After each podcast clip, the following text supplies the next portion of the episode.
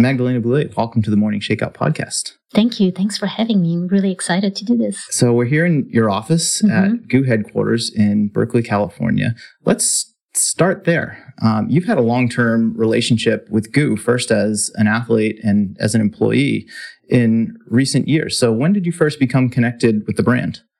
Right. So, I, I feel like my story is uh, it's a great story. At least I feel like it's a great story. But back in uh, I graduated from college in '97, and at some point after you know after trying to be a pro runner in a 5K for about a year and a half, uh, I kind of struggled and hit a plateau.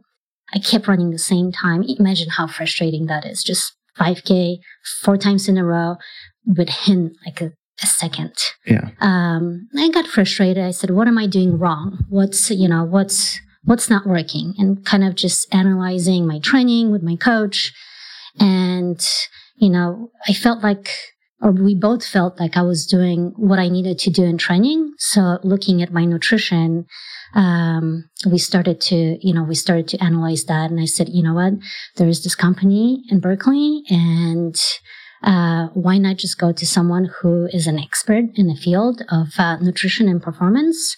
So I kind of invited myself to go uh, in, you know, in 98. I kind of knocked on the door and I said, can I talk to the founder of GU? And I just kind of wanted to talk nutrition and performance and running. And yeah, that's where it all began. I actually started, um, I loved the discussion that we had here with Dr. Vaughan and really inspired me to kind of chase that 1% and keep improving in areas that, you know, I had room to improve. Uh, I started working part time, doing uh, a little bit of uh, research uh, for GU, and then went back to school and got my master's degree in sports nutrition. And then came on board full time eventually, and that's been since 99. It's been a long time. Yeah. And what do you do here now?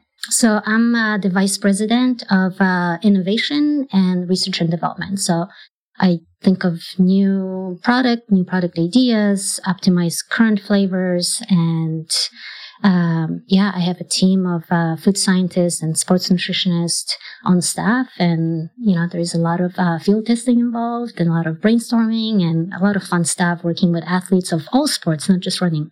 Yeah. And how cool is that part of it for you to still be? I mean, you're obviously still involved as an athlete, and we'll talk about that here in a bit, but to be involved at a different level with other runners, but athletes in some of these other endurance sports who are doing some pretty remarkable things. Right. And there's, you know, you always learn something, something new. There's always a new challenge that an athlete is overcoming. Uh, again, not just, not just in, uh, in running, but, uh, in different sports and, you know you can re- reapply that to you know to different sports and uh, it's just always you're always on a learning curve. Mm-hmm. how long has berkeley been home for you? So i came out here in 90 uh, 94 yeah to from cal? long beach to cal. Uh, and i graduated in 97 so yeah it's how many years is that? It's a it's been a long time Sorry for the reminder. I know. And, but you know what? Uh, I never left because I loved it here so much. You know, this, uh, you know, I came out to Cal because, uh, of, uh, of the academics. Uh, and obviously I had an opportunity to, you know, to compete for Cal, which, uh, was a bonus. But, um, yeah, I just fell in love. I fell in love with the East Bay. Uh, after you know after graduating i moved to oakland and love it even more i mean i love you know yeah, I loved living here. There's just so much to do, uh, so much to cover. Uh, very close to you know to to Marin, where my husband is from, and close to the city. Just yeah, it's it's one of the greatest places on earth. so there's a lot that I want to dig into there. I mean, you are not from California. You're not from the U.S. You grew up in Poland and you immigrated right. here, which is something that I can relate to because my dad immigrated here from Italy when he was 12 years old. So I've right. grown up, you know, sort of in that type of environment. So let's yeah. let's kind of go back to you know your beginnings here well, in the U.S., but certainly, certainly before that, tell us a little bit about your your childhood in, in Poland and what it was like growing up there. Yeah, I had a great childhood. I mean, I grew up in a communist country, so I didn't know any better.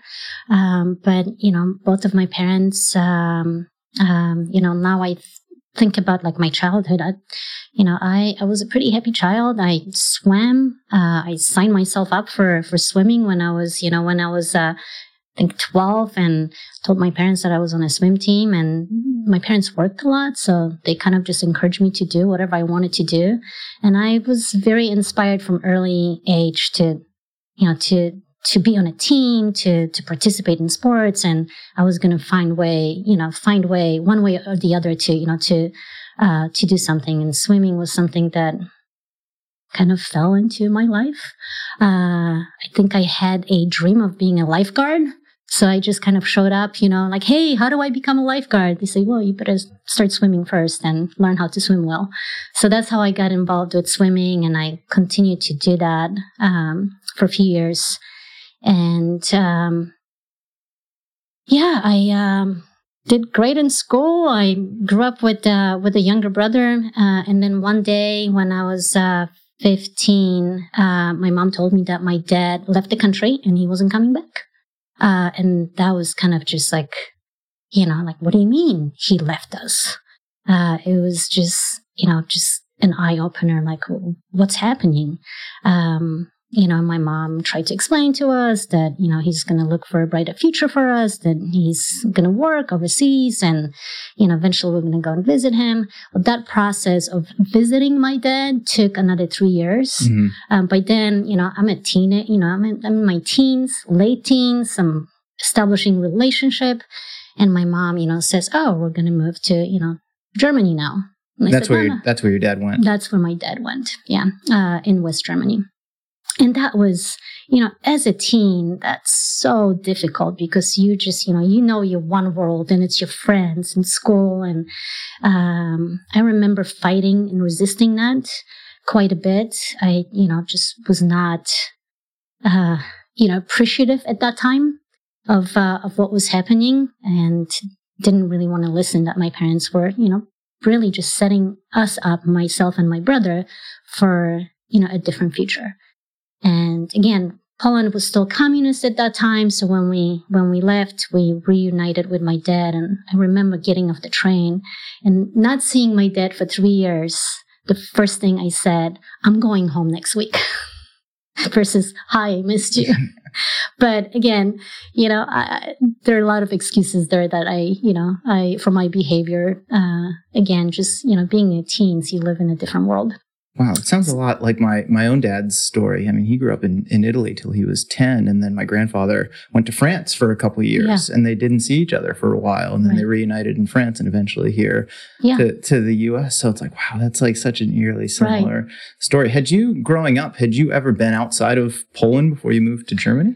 You know, I as as an athlete so again i competed in swimming so i got into not just swimming but competitive swimming and had an opportunity to to go to russia to bulgaria and to uh, to other eastern european countries for some little competition with my team mm-hmm. so uh, yes a little bit but nothing of the you know outside of the eastern bloc. Yeah your worldview was pretty limited at that very point. limited yes. Um, were you aware of the united states as a 15 year old absolutely. I mean you know it's it's and you know in my mind is where you know money grew on trees. Yeah that's kind of that's the that's the story that you know we were told. Yeah so we'll move on here in a bit but as a swimmer i'm really curious were you competitive at distance races? Were you more of a sprinter? What was your specialty as a swimmer? Right so i you know again i um it, I believe that if I had longevity in the sport, I eventually would have ended up as a distance swimmer but I did the 100 and 200. Sometimes occasionally I got thrown in in a 50, but mostly, mostly, uh, yeah, I, I did, uh, IM. So all the, uh, all of the strokes and some freestyle. You know, I think that, uh, it just kind of looking at my evolution as an athlete, I probably would have ended up as a distance swimmer. Yeah. Obviously, running occupies a lot of your time now. Do you ever yeah. get in the pool just to splash around? Uh, I do not as much as I would like to. You know, I I have a very healthy relationship with swimming. You know, for most runners, they get in a pool when they when they get hurt. Yeah. So it's that negative association. Sure. For me, uh, swimming is kind of just you know just uh, uh, you know, now a way of cross training occasionally, but just kind of a feel good, do something different. And I'm very comfortable in the water. Mhm. Uh, and I miss it. I definitely miss it. But um, I'm very lucky that I get to spend a lot of time now above the water and in nature. When did you come to the US? So I was uh, uh, 18 years old. Um, and I was actually my first, uh, my last year of, uh, of high school. And we had family in Long Beach. So I went straight from Germany to, uh, which if you really think we're in Germany, I was north of Hamburg, which is, um, a city called Kiel. And it's it's really gray. It gets a lot of rain. Uh, it's a port city, and I come to this sunny Long Beach, and this is where my family lived. Uh, and it felt really like, wow, the stories that I've heard about U.S. They're totally true. That was America. This was America. Palm trees, beach. Uh, I spent the first year in my shorts. I refused to put pants on because why not? You could. Uh, and a lot of time on the beach. Yeah. How was your English paradise. at that point? Oh, horrible. It was awful. I so as a you know as um, as a student in Poland, we only had one option, and it was to take Russian. Mhm. When I went to Germany, I've realized that I was already behind with languages because kids in, Ger- in in Germany were taking French and English and and and uh, you know I and they were already at my age. They were already I think in like, you know, whatever fourth year of foreign languages um, at school. So I got really creative and I said, well, uh, I'll take Latin because uh, everyone's going to be struggling with Latin. I can't keep up with the kids that are taking English and Spanish and French. So I, as my second language, I uh, signed up for Latin and I was on the equal level with a lot of the kids without realizing that that was putting me even further behind by the time we got you know to uh, to United States. So very little. I knew words like please and thank you. It's like whatever you you know whatever you need to know to uh, to get by when you're traveling. Yeah. And I kind of got thrown in uh, high school and started taking night classes to to to learn uh, as quickly as possible so I could go to college. Yeah. And how many years after you arrived in Long Beach was it till you went to college? So I right after uh, my first year of high school, I went to Long Beach City College, Mhm. and then two years after that, I transferred to Cal. Okay. And when did running come into your life during all of this? So uh, one day, I was um, um, I was in high school. Um, I made a friend during lunchtime who um, who was on a team. This here in the US? Yep, Long Beach, um, uh, Lakewood High School. I um, uh, after sw- I actually signed up for a swim team because that's again that was my comfort zone. I said that's the first thing I need to do. This is how you make friends. You show up and you you know sign up for a team. So I signed up signed up for for swimming, and then I don't know. Just one day the season ended kind of too soon for me. I think I was just warming up, and I ended up just out of nowhere, I'm like, I'm going to go and run some laps on the track because I need Why to do something. Why not? Like, I, there's the pool was closed basically. So, um, and the coach, the high school coach, kind of spotted me running, and he's like, "Who are you?" I'm like, "Leave me alone. I I'm a swimmer." I didn't say that, but um, I definitely remember saying, "I'm not a runner. I'm a swimmer." And That's did- who I identified with. yeah. And did he stay on top of you to join the team, or where it go did, from there? He did, and then again, I I met someone on the team, and we who was on a cross country team and track team, and we became friends. And I remember I got invited to you know to uh, to to join a workout or a run, and my first run ever. I remember just just having the feeling of just so much joy. I said, "Wow, I." How come I've never experienced this before in a pool? this is so cool. Uh, and it was more about just, you know, the fact that I had this like the feeling of like being competitive um, that I, I never really never clicked in swimming. So that first run, were you by yourself or were you with your no, teammates? I was with with with teammates, Mhm. uh, and very quickly, you know, I realized that wow, well, I'm not going to be on this team for very long. I only have like six months, and that's when you know I made the decision to go to Long Beach City College so I can actually take a look at running and get my prereqs for you know for um for a four year college. Were you on the team at Long Beach? I was. Yeah. And what events were you running at the time? Well, I tried everything, but mostly distance. I mean, I started as a 1500 meter runner.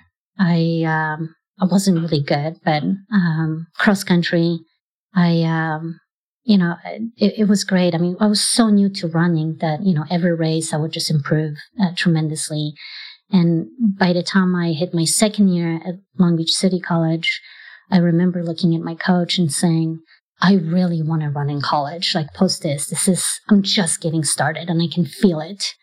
Um, and she goes, well, what do you want to do? I'm like, I want to go to this school and that school and I want to talk to all the coaches. And again, at that point, my times were not fast enough, but I remember convincing her to triple at the state meet. I said, I'm going to get noticed somehow. so I did, I tripled in uh, 15, the 3,000 and 5,000. This is over two days. Mhm. And how'd they go? Uh, I think I finished one, two, and three. I got on a podium on all three of them, and uh, you know, I remember Tony Sandoval was uh, from Cal, was uh, I think it was Pac-10s at UCLA, and he agreed to you know to to give me an hour of his time and meet with me. He came to my house, and um, you know, asked me why I wanted to go to Cal. He looked at my times, and he, he kind of said, "Kid." I don't know how good you're going to be, but you're tough and we're going to give you a chance. I'm like, that's all I need. I need. What kind of times were you running? Do you remember? I ran like 1720 for a 5K. Um, I don't remember what I ran for, you know, for, for 1500. It couldn't have been that fast. That's like a Uh, solid time, but not yeah. like Division One, No, All absolutely American caliber type stuff. Absolutely not. Yeah. Um, I definitely did not have, I was in my second year of running ever. And, um, you know, I, I love to compete. That was, uh, besides the training that, you know, eventually, like, you know, I learned how to train. Uh, I was pretty clueless at that time. But, um, yeah, I love to compete. And I think it was, you know, and I was ready to put some serious work. And that love for competition has never wavered, has it? Right. Right. Yeah. It's it keeps going. Keeps going. So I want to stay on this for a little while. Tell me about your first visit here to Berkeley, to Cal. Were you just infatuated with the school in the area and were like, I want to go there? Well, that's a really funny story too. so, um, I was kind of a late addition to, you know, by the time I showed up to, for my visit to Cal, the kids were already gone. So it was right after the season ended and summer started. So I showed up and it's summertime. It's, you know, whatever, right after NCs.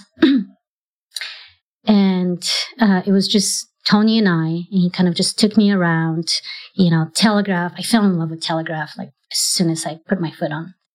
Yes, this is this is so me. Plus, I had a lot of influence. Like one of my teachers, um, I uh, in in high school, uh, and I rented a room from her. Went to Cal, so I just I knew. And in the '60s, she went to Cal in the '60s, so I I definitely had so many stories in my head. You know, I went through Sproul Hall. I'm like, I remember the story she told me. And again, just, I was blown away by the campus. I was blown away by Telegraph and the diversity that Cal uh, had to offer. Totally even like forgot about the trails. I remember Tony taking me up to uh, Redwood Regional Park. I'm like, what? This exists here on top of, you know, uh, what the campus has to offer. Uh, Pretty amazing, right pretty outside the amazing. city. You're- You've got this wide open space and uh, tons miles and miles of just redwoods, right? So, I mean, I was sold within an hour. But the funny part, none of it was really that funny. The funny part was is that the weekend before I showed up to Cal, um, I was racing my dad on a road bike. I was kind of playing around with doing some triathlons here and there, like short distance, right? The 5K and uh, on the mountain bike. But I got a road bike and I got my dad into riding. And we were on a canal uh, path uh, in Long Beach. And I was riding someone's wheel and I got too close. My dad was behind me and I lost control. My bike just started going from side to side Uh-oh. and I hit a fence on one side and landed. My bike, I think, got left there, but I landed in front of my dad and he rode over me, flipped, and we're just both on the ground. And I'm just like, wow, I just killed my dad. but both of us walked away just fine. Helmets just scraped up Yeah. everywhere. The bikes were totaled. That was my experience with riding.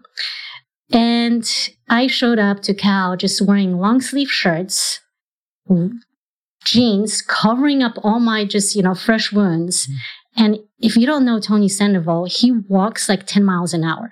He it just speeds walks all the time. And I couldn't keep up with him going through campus because I was in so much pain.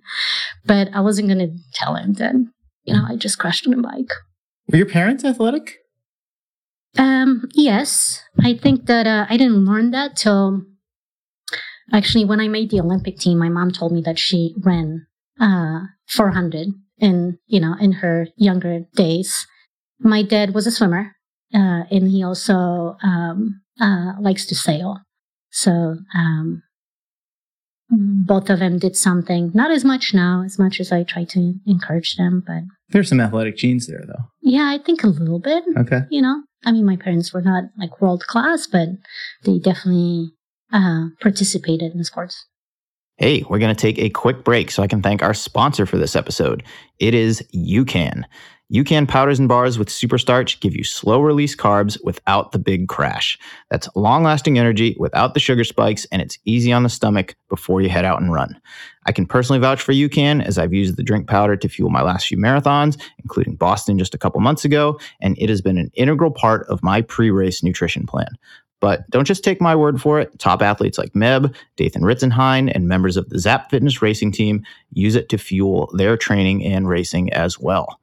UCAN is ideal for any runner looking to fuel workouts and races without all the sugar of many other sports drinks. There's nothing out there quite like it. So, I'd recommend trying a UCAN sample pack for yourself. You'll get one packet of UCAN Superstarch drink mix, one packet of UCAN protein drink mix, and one UCAN snack bar, all for under five bucks. And that includes free shipping. Check it out today at generationucan.com slash morning shakeout. There is no the, just slash morning shakeout and see what you think. My thanks to UCAN for their support of the Morning Shakeout podcast. Let's get back to the show. So, what year did you graduate from Cal? 97 And when you graduated, what was the state of your competitive running career at that time? Had you had some success at the university? so kind of on and off. I think you know i tried to learn how to stay healthy uh, for the most part. Uh, and i did pretty well. I had you know a couple injury, injuries when i was at cal but nothing you know too too uh, um, too major. Just basically just doing too much too soon for someone who's so new to running Right. You're still only, what, four, four I years in at that point? Four years in, you know, so uh, sometimes, you know, that's less than some high school kids graduating, right? Sure. Um, my my last uh, my last season at Cal is when things started to really click for me. I started to gain consistency. I um, I started to doing a little bit more demanding workouts that I've never done before. I was recovering faster, and I remember going to I qualified for uh, nationals, hmm and uh, I finished third. I finished third, and I got outleaned at the at the at the line. I almost got second In what uh, event? to Mary Cub um, in five thousand, okay. and that was my last race at Cal. And I remember walking off the track, just feeling extremely sad. I said, "I can't believe this is over." Like I, I feel like I'm just starting to figure this out. So at that point, you didn't have any real thoughts about continuing your competitive career. You just thought, okay, I'm, I'm done with college. So I'm done with competitive running. Well, that's kind of the path that I was on. Mhm. That's what, you know, most women at least did that, you know, I was uh, training with. Um, except that, you know, there, there were a couple people or there was one guy on our team who actually didn't take that path. Mhm. I'm married to him now. we'll get into that. we'll get into that. But, uh, you know, just having, seeing that, that really close, I'm like, wow, you know, Richie was training post college and he was kind of chasing his dreams. Like, is there room for me to do that? Mhm. And, um, you know, there, there were no teams. The only team around was, uh, the Mammoth team. You know, that was where people were training, uh, was, Deena and Meb and Abdi were up in, up in Mammoth, you know, starting the group and doing really well. Um, but I wasn't ready to move. Um, and yeah, it kind of, it took me a while to figure out what to do with running. Yeah. And I made a lot of mistakes. What did you study as an undergrad at Cal? Uh, I studied exercise phys. Okay. It was called um, human biodynamics. I studied under George Brooks, um, which you know to this day I'm so lucky that I had the opportunity to study under him. Um, yeah, it's a, now it's called integrative biology. Mm-hmm. They combine the programs. And at the time, did you have any sort of hopes to put that degree to use somewhere right after school, or were you just at a loss of where you would go next?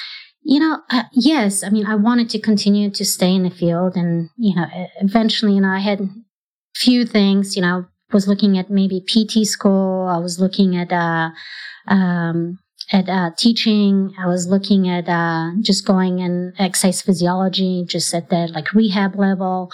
Um, all of that stuff was definitely you know up there, but um, deep inside, I kind of wanted to see if I could if I could uh, make it in running. Yeah. Um, You, so knew, going, you knew there was some untapped potential there. I knew that there was, you know, that there was something, and just I didn't know how to execute it. I felt really lost. Tell me about when you met Richie. So uh, we met in college. Yeah. Uh, we were teammates. Uh, uh, I had a boyfriend and he had a girlfriend later. So there was, we were just friends and teammates. And, uh, you know, obviously like watching his success in college was, you know, was really inspiring. Like, you know, he, you know, he was, you know, the guy in the team that got it done and watching him train and in post college kind of watching him dedicate himself to full time, uh, full time training was uh, really, you know, a great example for me, which took me another decade to realize that maybe you should try to train full time. Um, yeah, so that's where we met, and uh, we were really good friends. And then after, you know, I graduated uh, from from college. Uh, it happened that both of us were single, and we went on a date, And the rest is history. and the rest is history. How did let's dig a little deeper into his own competitive pursuits after college. How specifically did that inspire you to continue along your own path? Right. I mean, he was really, Richie was really good about just really like putting everything, you know, on, on a burner, uh, and just throwing himself into full time training. Uh, it was all about rest, recovery. It was, you know, he trained with the farm team, uh, in his like final, uh, couple of years of, uh, of competition. You know, he would go to, you know, to altitude, uh, training camps. He would, you know, he, he did everything that, um, a professional runner needed to do. And to me, you know, that was, he was the only person that actually I witnessed doing, um, you know, that type of uh, complete approach to, you know, to to professional running. Uh, and you could, you know, you could see like his, you know, he had great success and in just continue to uh, to improve. Uh, uh, but I also saw the other side of, you know, him, you know, struggling with some injuries and uh, kind of that losing that, um, you know, that that fire to, you know, to to continue because of how. Um, you know when you when you cont- when you have that cycle of just you compete and then you get injured you compete and you get injured um it it gets old Yeah. um it gets gets really old and you know uh some of us um you keep coming back and uh don't you know don't walk away and others just you know hey i'm ready for the next chapter which is fine and you know with him you know, after 2000 and not making the team, he's like, I'm ready for the next chapter. And, um, and he was really content with that, where I would have been like, what, what do you mean? I got to keep trying. Yeah. In 2000, you were really just starting to build momentum. And I know Right. for a good chunk of your, I mean, you still have a competitive career, but for a good chunk of your non ultra running competitive career, you were coached by the legendary Jack Daniels. Right. When did he first come into your life? So uh, I was uh, I was training for CIM, which was I think in 2000, and um, Had you I run a marathon to that point? yes, Okay. I ran the Cleveland Marathon, which was my first marathon, and I remember getting um, it was like secondhand training plan put together by Vin Lananna for someone else uh, that was doing a first marathon, and I got a copy of it, and I started training. Went to Cleveland. Things didn't work out really well. I think I still went to 45, but you know, I was training for you know sub to 40, and I definitely got hooked on like this is what I want to do for so many reasons. One was because it was complementary to my lifestyle. Uh, I was working like three jobs and trying to, you know, be a pro runner. And it was hard. It was really hard to, to train for a 5K when you have to do workouts at 6 a.m. But I could definitely go for a 10 mile run and still go to work. It just complemented where I was in my life. So I uh, I did Cleveland Marathon and then quickly decided that uh, I wanted to do CIM. And during the in between the two, uh, I got a note from Peter Gilmore who said, "Hey, I'm joining the farm team. You should too." And here's why. Uh, this guy, Jack Daniels, is going to be coaching the distance group. And I'm like, Jack Daniels? I cite him in all of my papers in school. so I, I looked up Jack Daniels. I'm like, that's Same the guy. same guy. but wait a second. Does he coach? Does he teach? Does he do academia? He, ah, he does both. So I said, I'm in. So I followed Gilmore uh, to, you know, to, to the farm team Which is in Palo Alto. which was in Palo Alto, and I still stayed here. I made that commute, not every day, but uh, uh, if you know Jack, it's you know he is the easiest person to to work with. So Mhm. that um, you know the the relationship pretty quickly just uh, turned into you know something uh, pretty cool. You know he didn't stay with the farm team for uh, for very long, but him and I continued to work for the next decade. hmm And 2008 was a big year for you. Um, we're missing a big chunk of time there between like 2000 and, and 2008. But at what point during that stretch did you really feel like, you know, I might have a shot at making an Olympic team? I thought that I had a shot in 2004. Uh, I just I blew it, and I didn't really deliver that day uh, as well. And there were people that were better than me, but I finished fifth, and in a disappointing fifth. Um, although uh, maybe not as bad as you know, I didn't feel maybe as bad as Blake did. Um, she totally blew it. Just kidding. She got a Uh, redemption four years we later. both as well. did. Yeah. but uh, no, it's you know again that race. Like I, you know, I I knew the women that you know that were in my race, but I didn't know them as well as I know them now, and they're all good friends, um, especially Blake. But um, but yeah, Blake went out super hard that year, had the lead, and got past, you know, uh, and finished fourth. Uh, didn't make the team, and you know, I was kind of gaining um, on uh, on uh, on Blake as as well. Uh, just um, I got past at mile twenty two or so by uh, Jen Rhines. So, um, you know, I mean, that I remember that day. You know, I showed up. I'm like, I have a pretty good chance. So it was already in my mind. I think four years with Jack Daniels, I was well prepared, but just not quite there. I think I needed more time to develop. But in my mind, I, you know, I was, I knew that I at least had a shot at making the team. Oftentimes, after a race like that, you can be initially deflated and disappointed to come so close when you thought you had a shot. Um, but you can also be really motivated. And obviously, Right. you you stuck with it. What were those four years like between 2004 and 2008 for you? Not great. um, yes, I did have a very initial. I was heartbroken because I I got a taste of it in that race. Wow, if I only had more in me, right? So close. Um, but in reality, the women that beat me were just amazing women, uh, and they had a lot more experience and training, and um, so you know, it. I didn't see it that way on that day.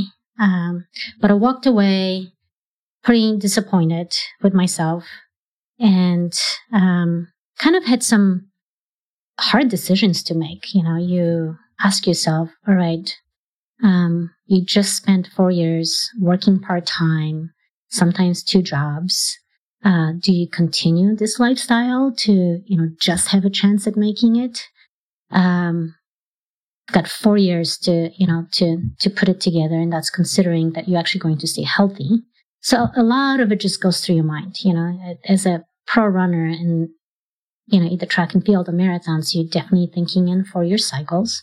Um and you know luckily you know i i was married to richie by then and he was nothing but encouraging and supporting and just kept telling me like what if you just train full time what if you walk away from your job and actually give it a go? He understood what it took He- too. yeah and he's I, I felt like he was always disappointed that i didn't throw myself 100% into it. Um, but instead of listening to him i said well why don't we just get pregnant and then uh, then i still have three more years so that's what we did Yeah. um, literally, you know, by uh, by August, uh, I was pregnant, and Owen was born in May, and I by then was super hungry to you know to get back to training, but it took me another year to kind of um, Just get back. just get back some consistency Mhm. Uh, and you know I, I forced a few things here and there and it backfired but overall i you know i uh, i got back uh, back to training uh, consistent training um, and um, yeah and i was i never i i left actually i left go exactly a year to a dot um, before olympic trials uh, you know, it was a really hard decision. In because- 04 or 08?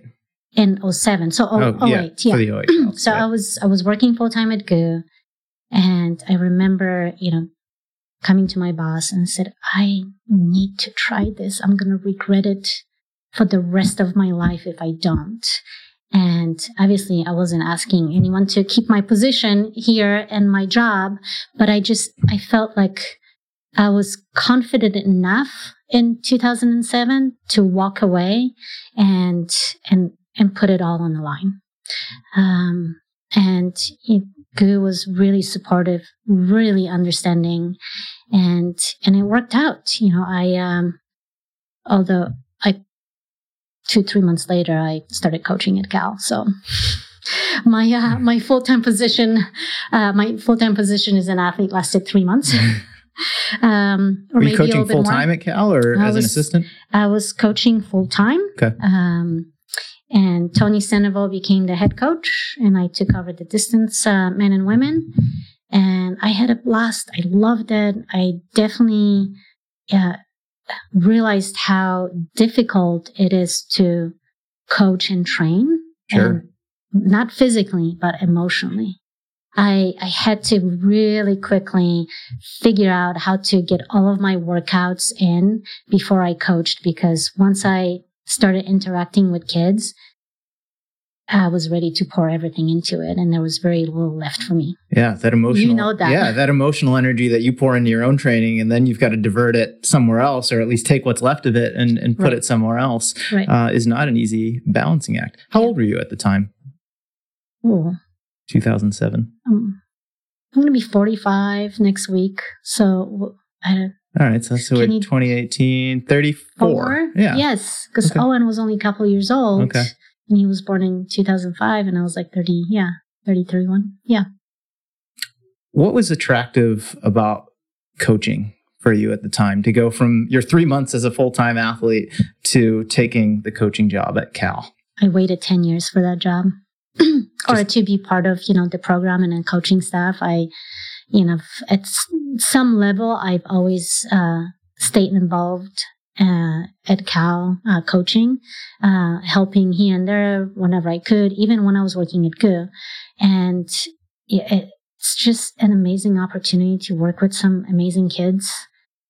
And it's so much fun to watch him, um, you know, just progress into, into, you know, coming out of high school. And if you get an opportunity to watch him for four years, it's the coolest thing ever.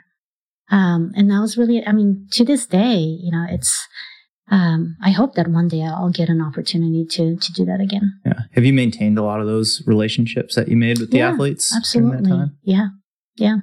So let's fast forward a bit to the 2008 mm-hmm. trials, which took place in 2007. I was there. I remember watching that race in Boston and you were way out front for a long Well, you were probably one of the people that were screaming in my ear saying, You're crazy, you're going to die.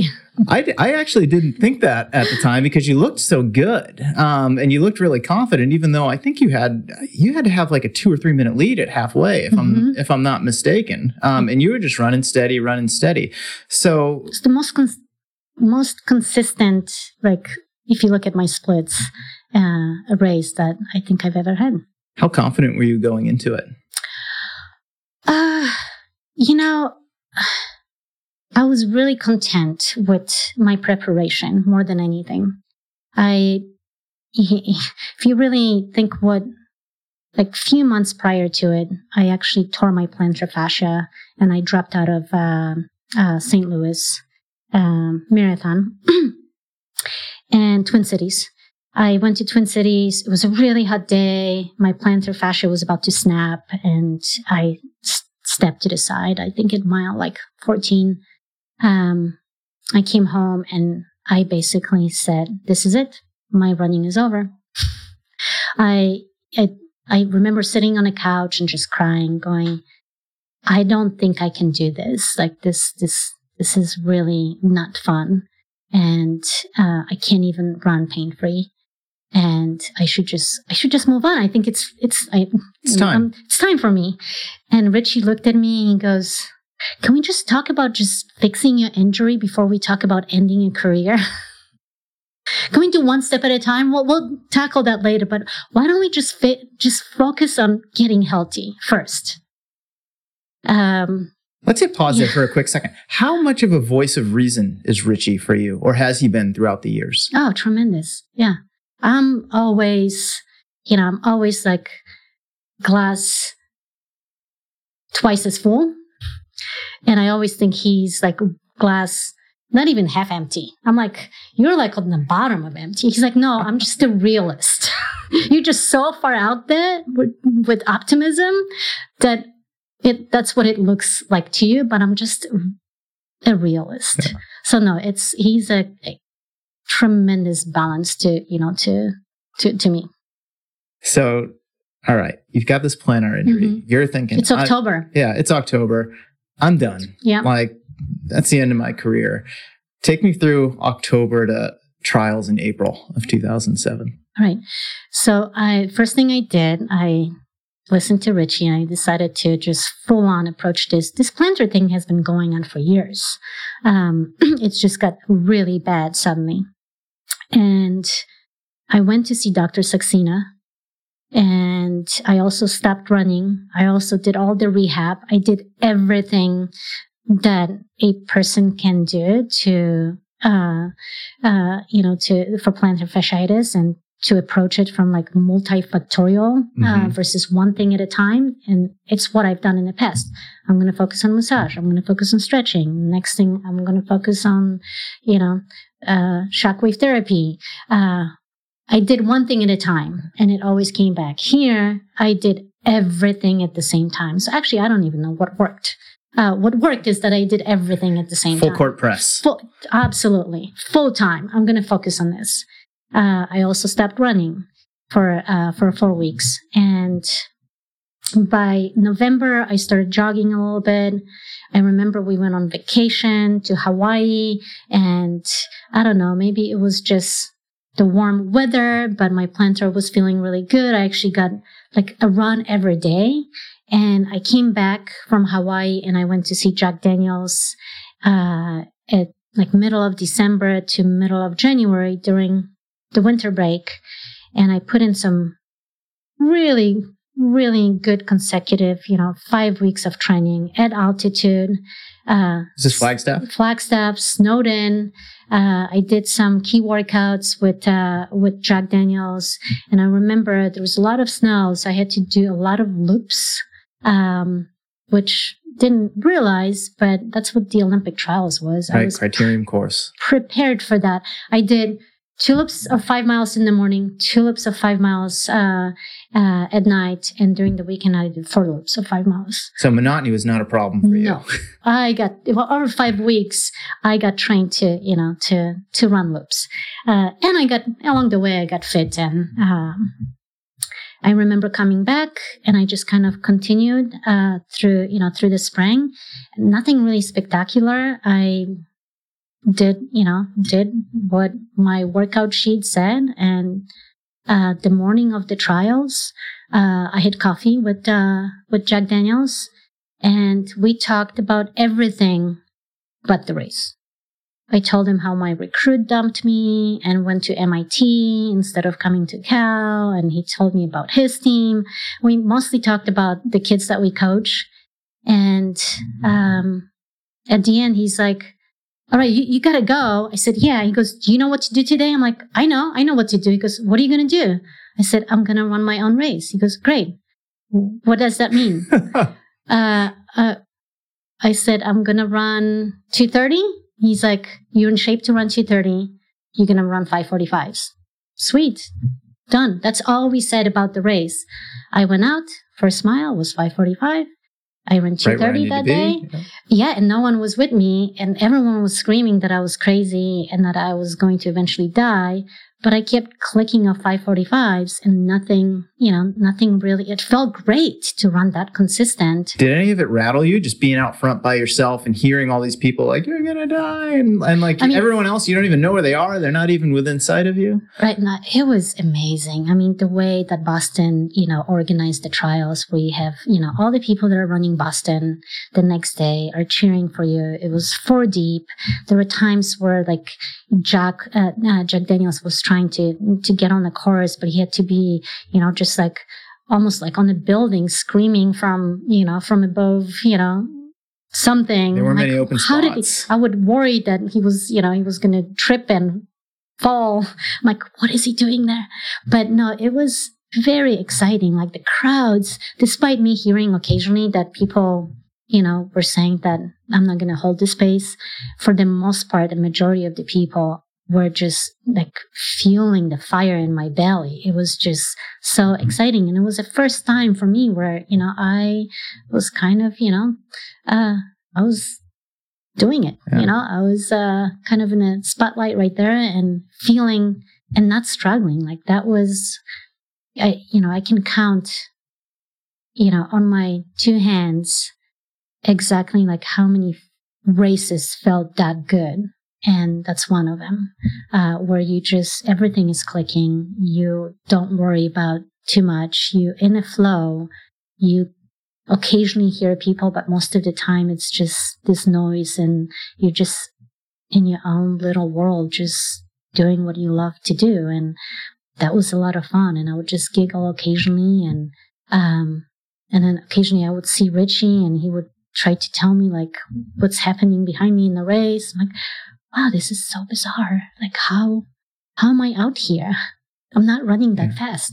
And eventually Deena caught you. Eventually Deena came flying by me. I think Deena was uh, you know, to this day just analyzing that race. It's it's it's a lot of fun because Deena decided to do what, you know, what Deena's strength was, and she was going to drop a hammer, pretty hard hammer, at halfway point.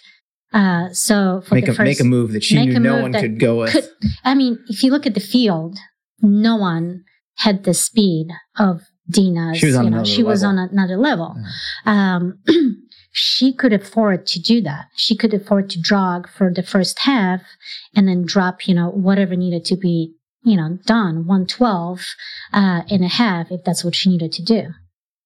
Uh, unfortunately, like no one in the field was able to, you know, to have a negative split like this. Mhm. So mm, everyone decided to sit on Deena um, because she was dictating the pace, um, and only few people were able to cover her move. Um, so you know that you know after the half um, point, uh, it you know the race in the back just you know got, got kind Yeah. of crazy. Whoever was able to you know to to run a second half faster than you know one other person and i by then i already had enough in a bank where you know i just needed to maintain Were you rattled at all when she came by you, or were you just confident because you were hitting your splits and you knew you were having a good day? Uh i you know i mean i knew she was coming because i kept getting like she's getting closer and closer and i tried like when when deena passed me she passed me on the other side of the road uh went by and i said screw it i'm gonna try to hang with her for as long as i can Why not? why not? So I crossed over to her side. It didn't last very long, but I tried. At what point of the race did you feel confident that you were going to hold on to that spot and make the team? Well, she passed me like between 22 and 23. So by the time, you know, I tried to hang with her for a little bit. And, you know, by the time I got to mile 24, I, I mean, I, I knew. And the last two miles were pretty emotional. Like it, it hit me like this is actually happening. This is like you've been, you've been with Jack Daniels for 10 years now almost. And all that work, it just keeps like, you know, it's like, it's like a movie in front of you. Just it flashes to all the stuff that didn't go well, that it was worth it. Imagine if you never got off that couch in October and actually moved on. Um, and, you know, like seeing Richie just popping out of like random places on the course. And I could tell that he's breaking down. And it was the longest two miles of my life, but it was just the emotions that were going through, through, you know, through me. Did they hit you even harder once you crossed the finish line and Oh, it was yeah. certain at that point? It hit me pretty hard when I made that final turn onto Boylston and I saw, you know, just huge American flag just hanging. And yeah, it, I t- totally broke down. As an immigrant to this country, what did that, how did that factor in at the time when, you know, you had just made the Olympic team for, you know, your new country? You'd been a citizen for, I think, like seven years at that point. Uh, Um, did you think about that a lot in that moment? oh, absolutely. Especially since I became a U.S. citizen on September 11, 2001. Right. We didn't even get into that. No. Um, but yeah, it, it definitely did. It's, it was really heavy. Like I, you know, I just remember just, you know, that last, you know, 400 meters, it was just a lot of just like kind of choking and, and keep trying to keep it together. But I was definitely crying. Um, and it was happy tears, but also kind of heavy. hmm What was the first thing that Jack said to you after the race? Good dog. That's Good dog. good dog. That's his, that's his saying. Chewy, good dog. I love it. you, you know, you have to earn the good dog uh, from Jack Daniels. Like if you have a good workout and you actually nail it, uh, you, you know, sometimes like if I would be off by, you know, a few seconds, he goes, wake up. You, you gotta, you know, you gotta, you gotta, you gotta wake up. You gotta stay awake when you, you know, when you're hitting your splits. And then when you hit everything and you accomplish a really good workout, he would tell you, good dog. And that's all he would say. And you know that like earning that was, yeah, it was a good day. You just mentioned the longevity of that relationship. How important is that? And, and coming at this as an athlete at the time and, and now someone who has coached people as well, like how important is that long term relationship to making a, not even just making a training program work, but your overall development as an athlete? Oh, yeah, it's priceless. You know, I I'm a obviously a huge believer in consistency and longevity and you coach and you learn so much of what works and what doesn't and that there's not one way to, you know, to to get from point A to point B.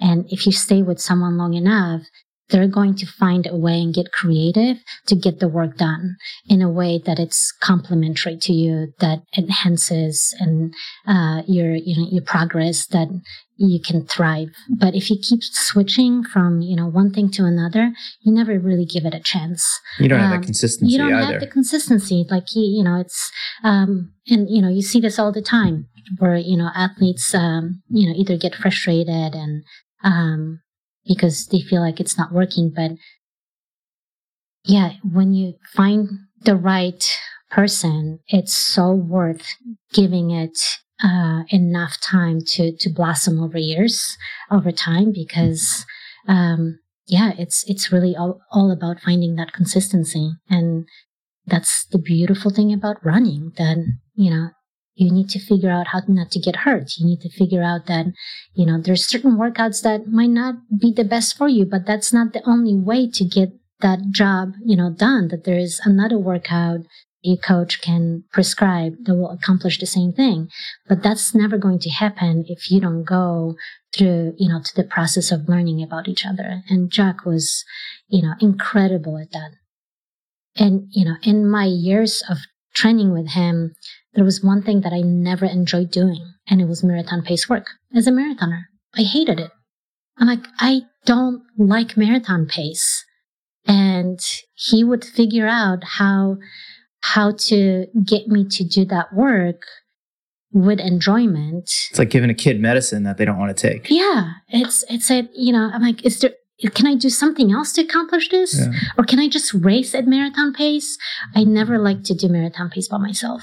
Yeah. I, to me, when it's this race pace, you're you're in a group with people, and you you you know you're in a race. That's And I reserved for wanted a to certain reser- time It was place. reserved in my head. Yeah. Like I couldn't really, I didn't want that anxiety or go through that process of you know of uh, of hitting race pace by myself. Like that association was never, um, it was never, it never clicked. Uh, we don't have a ton of time left Yeah. here, so I want to fast forward quite a few years. Now you're an ultra runner, a competitive one at that. When did that start scratching at you? And when did you finally decide, I'm going to scratch this itch and try out an ultra distance race?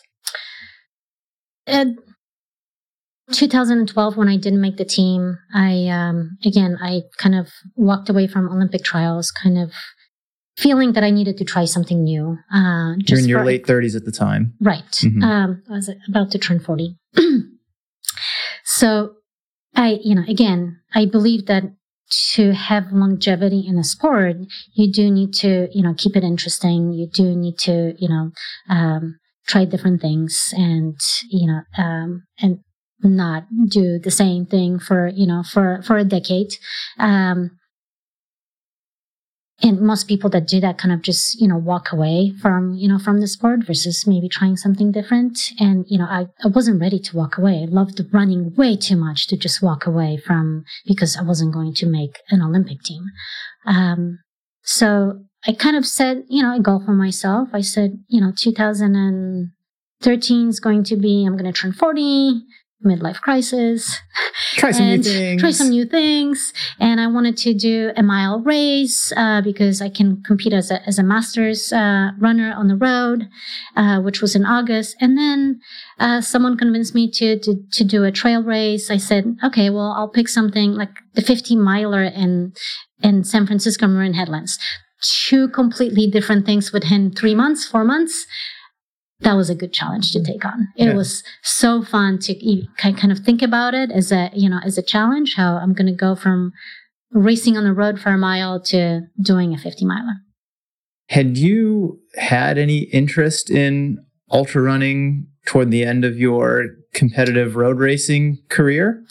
No, I've never really thought about it. Um, I, I never really, I've always trained, you know, that's kind of the probably most frustrating part that road runners just get labeled as, you know, people that run on roads all the time. But for me, you know, living where I live, I had to make an effort to run on roads and actually took a lot of effort. I actually drove to do a marathon workout from here to Sawyer Camp, um, just so I could, you know, do like continuous road running because everything else I was on trails. So I've always been a trail runner. I just never got a chance to compete Mhm. in trail races.